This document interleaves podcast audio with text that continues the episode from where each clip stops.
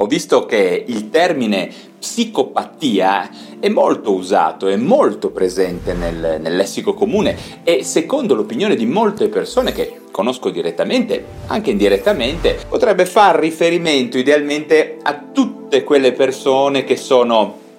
contemporaneamente un pochino folli eh? e tendenzialmente anche piuttosto pericolose. Insomma, persone da cui stare alla larga. Certamente un significato piuttosto scorretto, sicuramente un po' riduttivo rispetto al significato profondo di questa parola. In realtà in ambito psichiatrico il concetto di psicopatia rappresenta e riassume una serie di comportamenti diciamo di stati psichici interni piuttosto particolari e sicuramente meritevoli di essere compresi bene, visto che possono riguardare a vari livelli, sicuramente a vari livelli di gravità, possono riguardare molte persone, nonostante i dati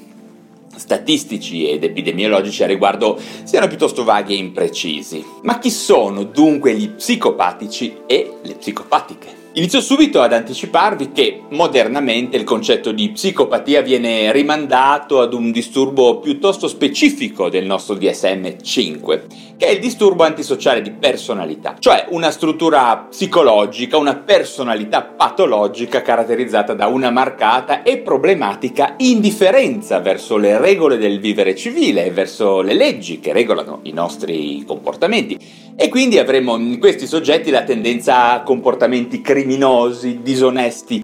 irresponsabili, frequentemente in un contesto generale di impulsività ed aggressività. Non per nulla questo disturbo rientra nel cluster B del DSM, cioè un gruppo di disturbi della personalità in cui ritroviamo ad esempio anche il disturbo borderline, l'istrionico e il narcisista, con il quale l'antisociale mostra spesso delle sovrapposizioni e delle somiglianze. Vediamo anche che spesso impropriamente si sente usare dalle persone il termine sociopatico, forse per riferirsi con questa parola più specificatamente alle caratteristiche di quelle persone che non si adattano alle usanze, ai comportamenti, ai costumi della propria comunità di riferimento, manifestando spesso chiamiamolo un rifiuto nei confronti di una relazione sana e scambievole con gli altri e spesso magari manifestando comportamenti mm, diciamo sul filo del provocatorio e della trasgressione. Ma in realtà per tornare al discorso iniziale il termine da cui tutto questo deriva, ovvero psicopatico o psicopatica,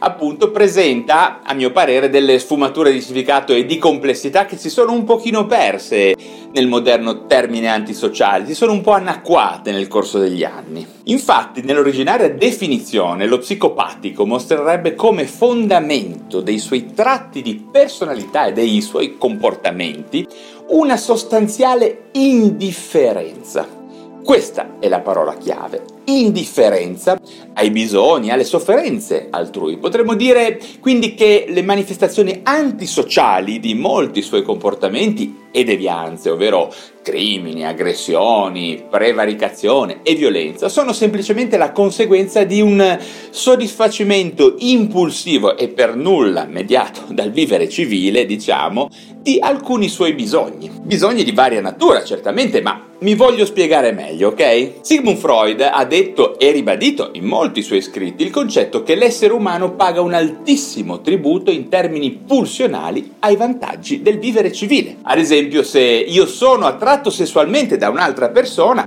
bene, il mio superio, il mio codice interno, insomma chiamatelo un pochino come volete, ovvero le regole che ho assimilato dall'ambiente, dall'educazione e che sicuramente sono anche assecondate da alcune caratteristiche genetiche no, di temperamento di tutti noi, tutto questo impianto interno della mia psiche mi imporrà di sottostare ad un lungo rituale di corteggiamento, no, di rispetto della libertà altrui e dei sentimenti altrui, ovvero anche certamente al presupposto molto importante della scambievolezza dell'attrazione, ok? Bene, invece lo psicopatico in risposta sottoposta alla stessa pulsione sessuale non sentirà la pressione delle regole intorno a lui e soprattutto non porterà alcuna attenzione verso i bisogni, i desideri o le sofferenze dell'altro Per cui potrà certamente a vari livelli di gravità e di impulsività tentare di soddisfare con la forza questa pulsione con modalità inaccettabili per la gran parte di noi, certamente. Quindi avete capito che è questo il vero nucleo della psicopatia, un sostanziale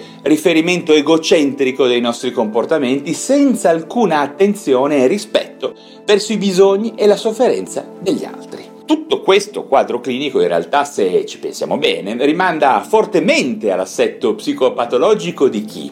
Beh, dei bambini, eh, che prima di assimilare ed interiorizzare i concetti di regola, prima di sviluppare empatia o attenzione ai bisogni degli altri, no? Vivono in un mondo totalmente egoriferito. Vi torna? In questo senso la psicopatia potrebbe anche essere considerata come una forma atipica e grave di un narcisismo maligno, che mostra appunto ai suoi livelli più elevati la sostanziale assenza di vera affettività ed il famoso concetto di falso sé,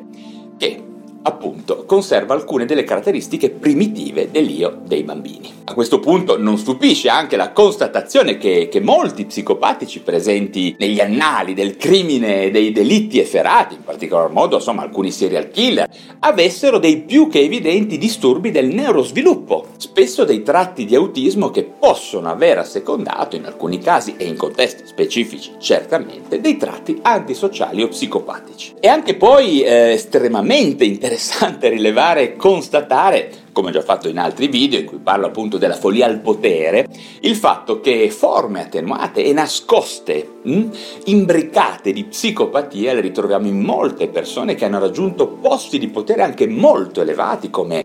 dittatori o politici spregiudicati che di fatto non sembrano avere alcun interesse verso le possibili sofferenze che le loro azioni potrebbero avere sulla gente. Questo dà da pensare, no? Anche in questi casi forme di narcisismo, psicopatia e in alcuni casi addirittura di franco sadismo sembrano convivere in persone che appunto dovrebbero al contrario fare l'interesse delle persone. In questo discorso vale sicuramente la pena citare il grande psichiatra statunitense Alexander Lowen che per primo ha dedicato degli studi monografici proprio sul narcisismo patologico e che aveva intuito e proposto una scala diciamo di gravità del narcisismo patologico, identificando diversi gradi no, crescenti di problematicità. Lui parlava del carattere fallico narcisistico, considerato il meno grave, poi seguito dal carattere narcisistico e poi a livelli crescenti di gravità la personalità border, la personalità psicopatica ed infine la personalità paranoide. Bene, spero di esservi stato utile a chiarire un pochino meglio il concetto non semplice di psicopatia, tutt'altro che banale, ma come sempre, consideratemi a vostra disposizione per ulteriori domande o chiarimenti che potrete farmi in fondo al video da qualche parte della piattaforma digitale da cui mi state guardando. Ok, anche per oggi ho finito, se vi sono piaciuto datemi un like, se vi interessano questi argomenti iscrivetevi alla piattaforma da cui mi state ascoltando o guardando e se avete voglia ci vediamo presto ad un altro video.